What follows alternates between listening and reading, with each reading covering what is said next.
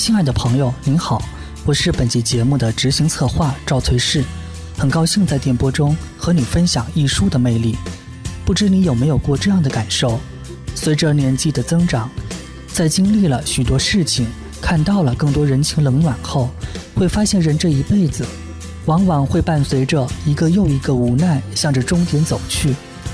如果要评选一千年以来最无奈的人，南唐后主李煜想必会摘得桂冠。打开历史，我们可以看到，他不想做君王，可惜无法选择拒绝；他不想亡国，却没能力保住国家。他深爱着滚滚红尘，最终却还是被一杯毒酒夺走了生命。在人生的最后那一刻，他泪眼婆娑地望着南国的方向，望着天上凄冷的月亮时，到底会是一种怎样的感受呢？李煜没有出生在伟大的唐朝，没有生长在繁荣的宋朝。偏偏遭遇了战乱频繁、刀光剑影的五代十国，在那样一个群雄并起的时代，怎能容得下一个善良到懦弱的人呢？他偏偏还出生在一个帝王之家，说是帝王，那也是他爷爷时代的事情了。他的父亲李璟把江山交到他手里的时候，早已是千疮百孔、风雨飘摇。爷爷李昪也算是个传奇人物。李昪生长在唐朝末年，原本是一个孤儿，因为机缘巧合和胆识过人，在混战的南方数十个分裂政权里建立南唐，成为十国这一历史时期版图最大、国力最强的国家。九三七年，也就是在李昪称帝的那一年，我们今天故事的主人公李煜出生了。那时的他还不叫李煜，叫从家，从家。从心顺意，家和万事的意思，自然寄托了爷爷李昪对他的厚望。而字重光，则是因为李煜长相奇特，门牙是重叠着长出来的，有一只眼睛里居然有两个瞳孔。在现代医学里，这种瞳孔发生粘连畸变的错误长相，在古代被当作是圣人的象征。因为传说中的舜帝和项羽也都是双重瞳孔。当然，抛开这些因果循环的迷信，李煜在他的幼年时期拥有过短暂的幸福。那时的南唐国力雄厚，拥有三十五州，大约囊括了今天的江西全省及安徽、江苏、福建和湖北、湖南等省的一部分，人口也有五百万之多。再加上创始人李变的息兵安民政策，很有希望统一天下。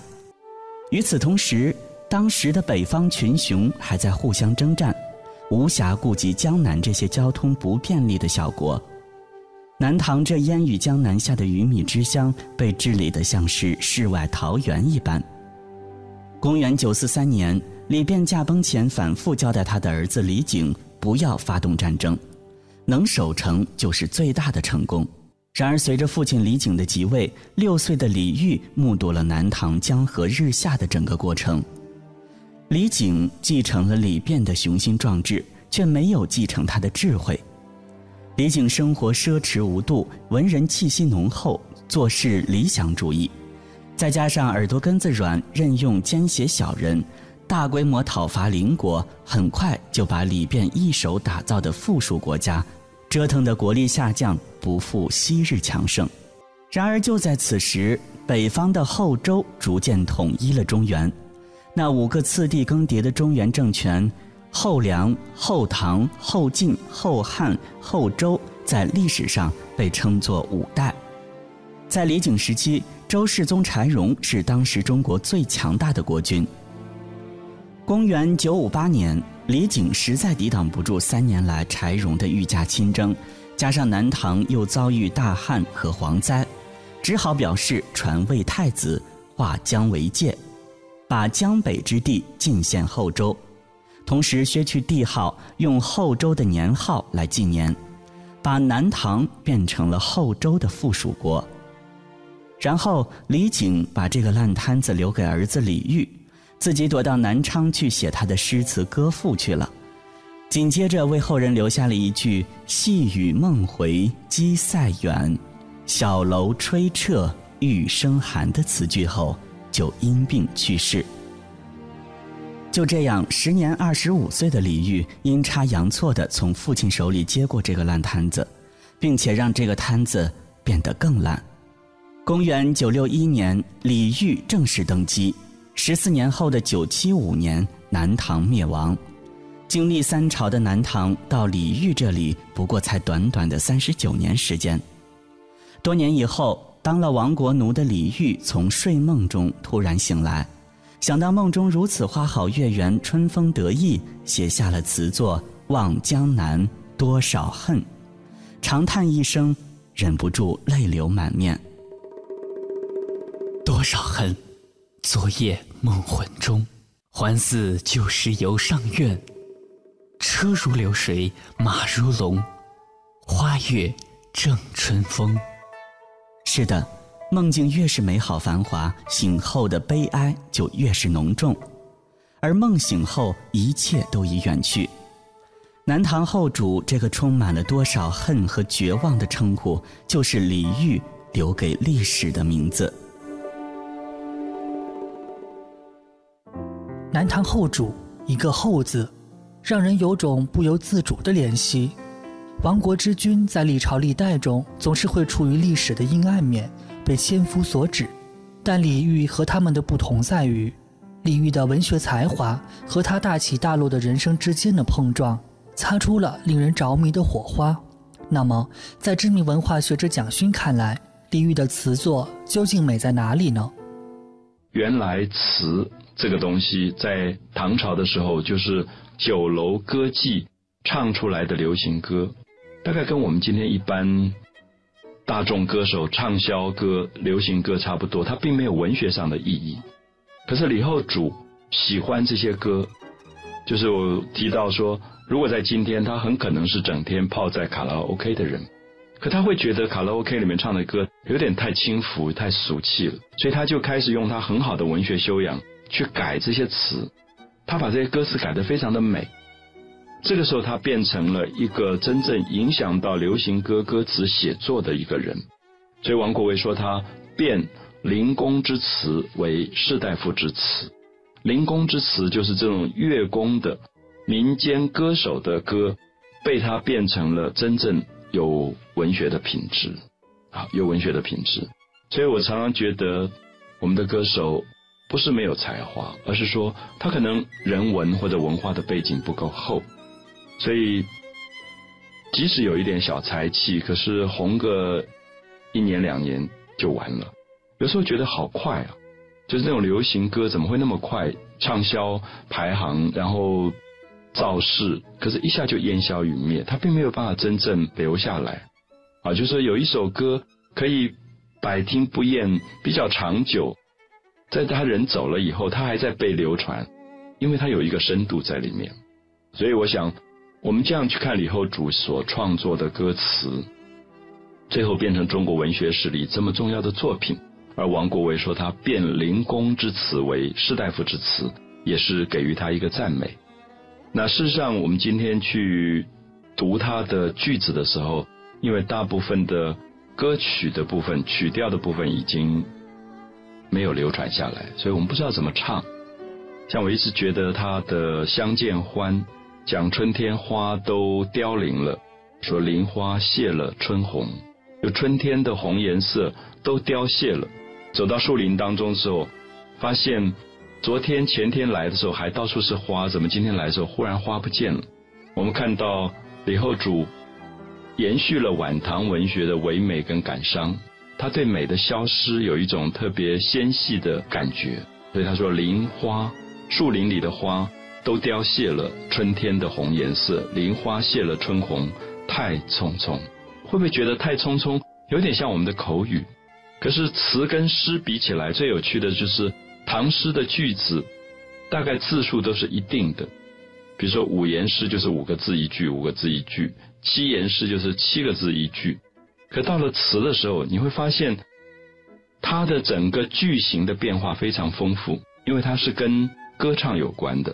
所以“林花谢了春红”六个字下面接一个句子是太匆匆，是三个字，啊，无奈，无可奈何的意思。无奈朝来寒雨晚来风，早上来了一阵非常寒冷的雨，晚上又吹起风来，所以他意思说，花这么美，可是老天并不疼惜这个花，所以早上下起雨来，晚上刮起风来。那么经过风雨的吹打，花都凋谢了，所以掉在地上，红红的一朵一朵的花，像女人脸上的胭脂，所以他说胭脂泪，因为被雨打下来的花上面还有很多雨滴，像泪水一样，所以他就用胭脂泪，相留醉，好像这些落花在挽留他，跟他们一起沉醉在美当中，相留醉，自是人生长恨。水长东，这是他很有名的句子。他觉得人生活着，永远都觉得有遗憾啊。这个恨其实有遗憾的意思在里面。那么觉得人生长恨，活着总是有这么长久的遗憾，不能圆满。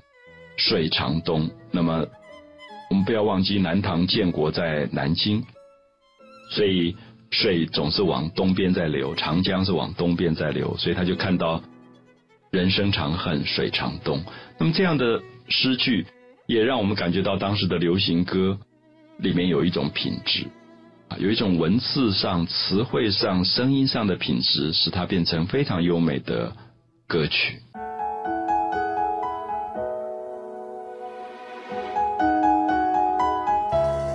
您正在收听的是凡尘工作室全新节目《跨越时空的艺术碰撞》。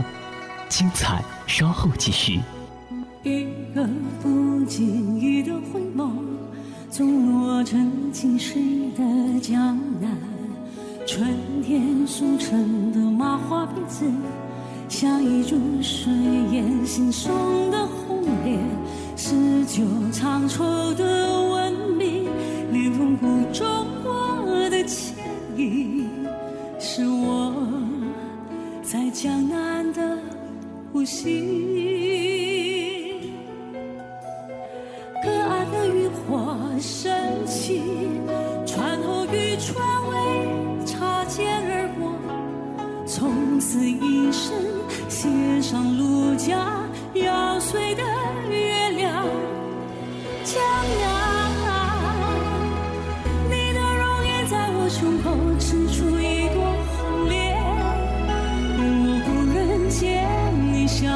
守，我的江南，江南，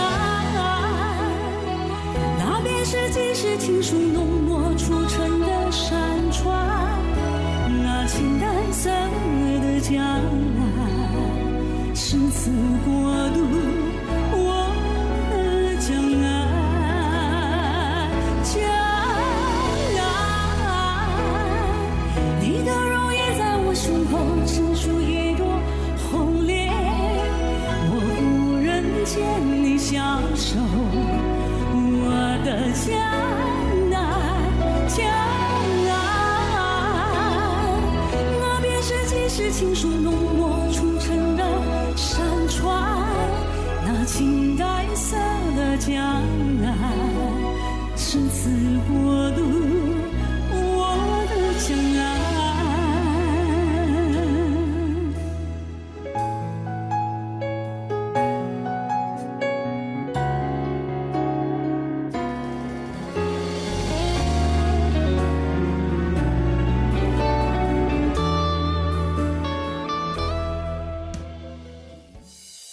神工作室全新节目《跨越时空的艺术碰撞》，今日主题：无奈一生的南唐后主。前面说到，如果评选一千年以来最无奈的人，南唐后主李煜想必会摘得桂冠。之所以如此，是因为和许多人在面对无奈之事时，与其痛苦承受，不如快乐奋斗所不同。李煜选择的是逃避。李煜在青年时期曾经在离南京不远的中山度过一段隐居的生活，借此逃离宫中的勾心斗角，也不必看父亲李璟面对国家衰败郁郁寡欢的脸色。李煜想的是，当一个君王是多么痛苦的一件事情，谁爱当谁当去吧。他只愿与暮鼓晨钟、书山墨海为伴，闲时填词作画，练练书法，这样的生活何其逍遥。他在名为《渔父》的词作中写道：“一照春风一叶舟，一轮剪缕一轻钩。花满渚，酒满瓯，万顷波中得自由。”李煜认为，要是一辈子都能这样泛舟逍遥，该有多好！做一个悠然自在的渔翁，没有纷乱的世事，没有沉重的烦恼。一壶酒，一竿轮，世上如侬有几人？他给自己取号“中山隐者”，莲峰居士，希望一辈子都能住在这里，远离世俗，独自隐居。况且李煜在诗词书画上的确很有天赋，他擅长行书。以独特的颤笔笔法行文，线条遒劲，好比寒松双竹，世称金错刀。李煜还以绢帛为笔，写非常大的字，人称搓金书。在画作上，他画的竹子从树根到树梢都很小、很细、很瘦，被称为铁钩索。可惜人人都想做个太平盛世的闲人，历史却没有后悔药。作为南唐后主，李煜没有这样的机会，他无视世道的紧张局势，继续选择用逃避麻醉自己。我们知道，对于个人而言，遇事总是逃避的态度，耽误的其实是自己；而对一国之君而言，这种逃避就是在一步步走向亡国。李煜从小生于深宫之中，长于妇人之手。对百姓流离失所、民生艰难并无体会，又目睹宫中的奢侈生活，所以当上君王后，他的浪漫和想象力更是得以充分发挥。他用嵌有金线的红丝罗帐装饰墙壁，以精美豪华的玳瑁为钉，夜晚时则悬一大颗夜明珠照亮，整个宫殿豪华无比。他让人在屋外种满梅花。梅花丛中修建仅能容他和王后二人赏花对影的彩画小木亭，而窗户、墙壁和台阶上也都摆满梅花。李煜给这个地名取名“锦洞天”。每年七夕的时候，宫殿里还会铺上几百匹红白两色的丝绸，摆成月宫和天河的样子，然后李煜就在这人间仙境里吟唱作乐。天明才会散去。李煜曾经写过的词作《浣溪沙》，从中我们可以窥见当年的他是多么的穷奢极欲、恣意铺张。红日已高三丈透，金炉次第甜香瘦。红锦第一随步骤，佳人舞点金钗溜。酒恶时拈花水袖，别殿遥闻箫鼓奏。李煜啊，李煜，你就是这样来当国君的吗？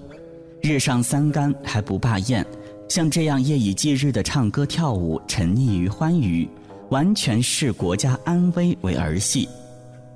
李煜想做个富贵闲人，用金炉焚名贵的檀香，让歌女头上戴的都是金钗，通宵达旦的歌舞，大臣也在别殿上行下效，如此种种，南唐不亡国。还有谁亡国呢？李煜不可能不知道。就在他登基的前一年，赵匡胤已经黄袍加身当了皇帝，建立北宋王朝。雄心勃勃的赵匡胤卧榻之旁，岂容他人酣睡？当时赵匡胤已经消灭了南方的几个小国，对于南唐，他势在必得。而此时李煜的宫殿里，歌女们还在演唱着他填的花间词。长相思，一重山，两重山，山远天高烟水寒，相思枫叶丹。菊花开，菊花残，寒雁高飞，人未还，一帘风月闲。当时的李煜肯定想不到，他最终会落得一个塞雁高飞人未还的结局。那时的南唐百姓不知道是否遥望一重山、两重山，是否在看到满目枫叶丹的时候会想起这首《长相思》，是否能想到他们的君王也正在流着泪独自吟唱《望江南》？到那时，他只能心事莫将和泪说，风声休向泪时吹，肠断更无疑。南唐就是在这样的纸醉金迷中与盛世强国渐行渐远，而李煜也在之后的岁月中尝到了自己种下的恶果。